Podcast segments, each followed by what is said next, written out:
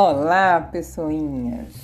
Bem-vindas novamente ao canal Produção da Rô. Vamos compartilhar mais uma experiência neste novo episódio, conhecendo o gênero cartão postal.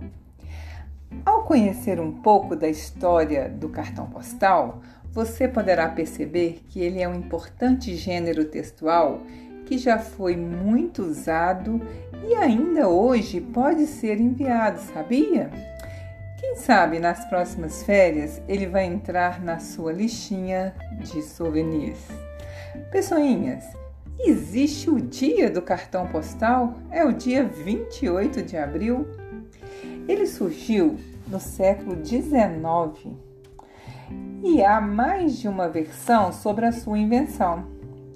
O Brasil instituiu essa modalidade de comunicação por meio de um decreto lá nos idos de 1880, que foi promulgado pelo então imperador Dom Pedro II.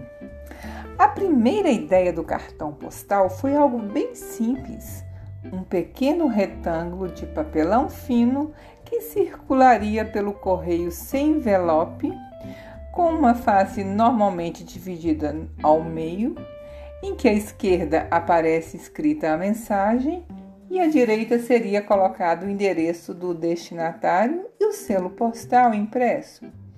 E a outra face reservada para uma imagem de um determinado local em que se encontra o remetente ou imagens, fotografias relacionadas à cultura deste local.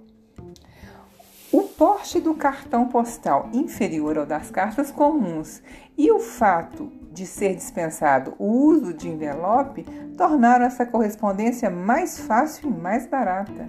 E o sucesso dos cartões postais foi imediato. Sabia que ele ainda resiste ao tempo? Pelo menos há ainda pessoas que preferem, de algum modo, enviar ao remetente mensagens por esse gênero tradicional e ao mesmo tempo tão interessante. Algumas pessoas acham que, em plena era tecnológica, o cartão postal, assim como a carta, trazem de certa forma o gostinho do contato pessoal, de certa forma traz aquela adrenalina em receber do correio uma carta ou um cartão postal de alguém, de algum lugar. E assim o sortudo do destinatário pode guardar aquele carinho impresso em um lugar para recordar. Enfim, tem todo um ritual, tem a essência de uma certa intimidade. Ah, o texto ele pode aparecer tanto no registro formal quanto no informal. Vai depender da intimidade entre o remetente e o destinatário. Este já foi um dos gêneros textuais mais utilizados. É uma arte perdida de enviar postais. Amo recebê-los, apesar de ser algo assim cada vez mais raro em épocas de selfies no Instagram, né? Mas um postal vai muito além do estive aqui, que sem dúvidas é bem representado pelas fotos postadas nas redes sociais. Ele diz muito mais do que a mensagem nele registrada.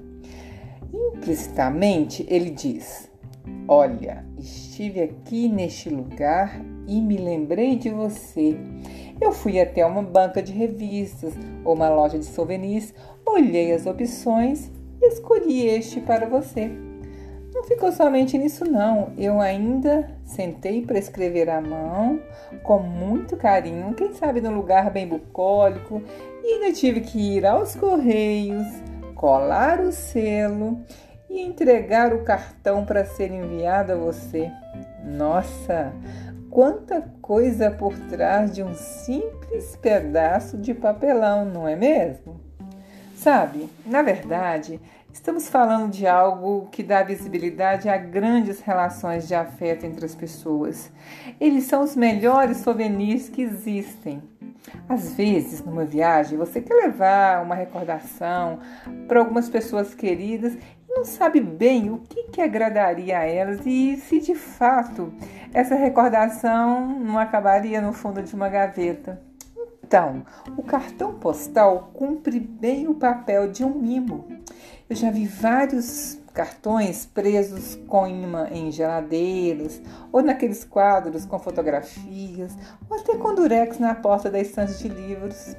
Eu já vi até alguns emoldurados por uma pessoa que transformou o mimo em um pequeno quadrinho. Já vi também postais guardados naquelas caixas bonitas como itens que são colecionados. Ah, um detalhe importante: você tem que saber o endereço para quem você vai enviar os cartões. Isso é uma coisa que requer um certo traquejo, porque enviá-los de surpresa é o melhor que há. Você pode recorrer a alguns amigos em comum e pedir que consiga o um endereço, como quem não quer nada. Outra dica: você pode usar o Google para achar o endereço da casa de amigos que você sabe como chegar. Sabe aquele. Você às vezes sabe como chegar lá naquela rua, aí é só você localizar a rua e dar um zoom na fachada para descobrir o nome do prédio. Ah, mas aí você vai ter que completar depois o número do apartamento ou do bloco, né? Mas é a tecnologia ajudando aí o viajante, não é mesmo? Fica aqui uma sugestão, meus queridos principalmente para você que gosta um pouco da nostalgia e por vezes resiste a toda essa praticidade da era tecnológica. Que tal mandar para alguém que você goste um cartão postal? Pense nisso para a sua próxima viagem. Sim, esse distanciamento social que estamos vivendo no momento, ele vai chegar ao fim. Aproveite o tempo da quarentena para você colecionar primeiro os endereços dos parentes queridos, sabe? Do vovô e da vovó, dos primos, dos tios, da madrinha, daqueles amigos e amigas irresistíveis. Já combina agora com as pessoas que você sabe que vão viajar nas próximas férias para vocês trocarem cartões postais. Aproveita e compra uma caixa bem bonita para guardar esses cartões como recordação de pessoas tão queridas também recordação de um tempo bom para ser recordado. Que tal? Eu espero ser lembrada para esse feito, hein? Pessoinhas, chegamos ao fim de mais um episódio. Eu espero que tenham gostado e em breve voltaremos. Obrigada e fiquem bem!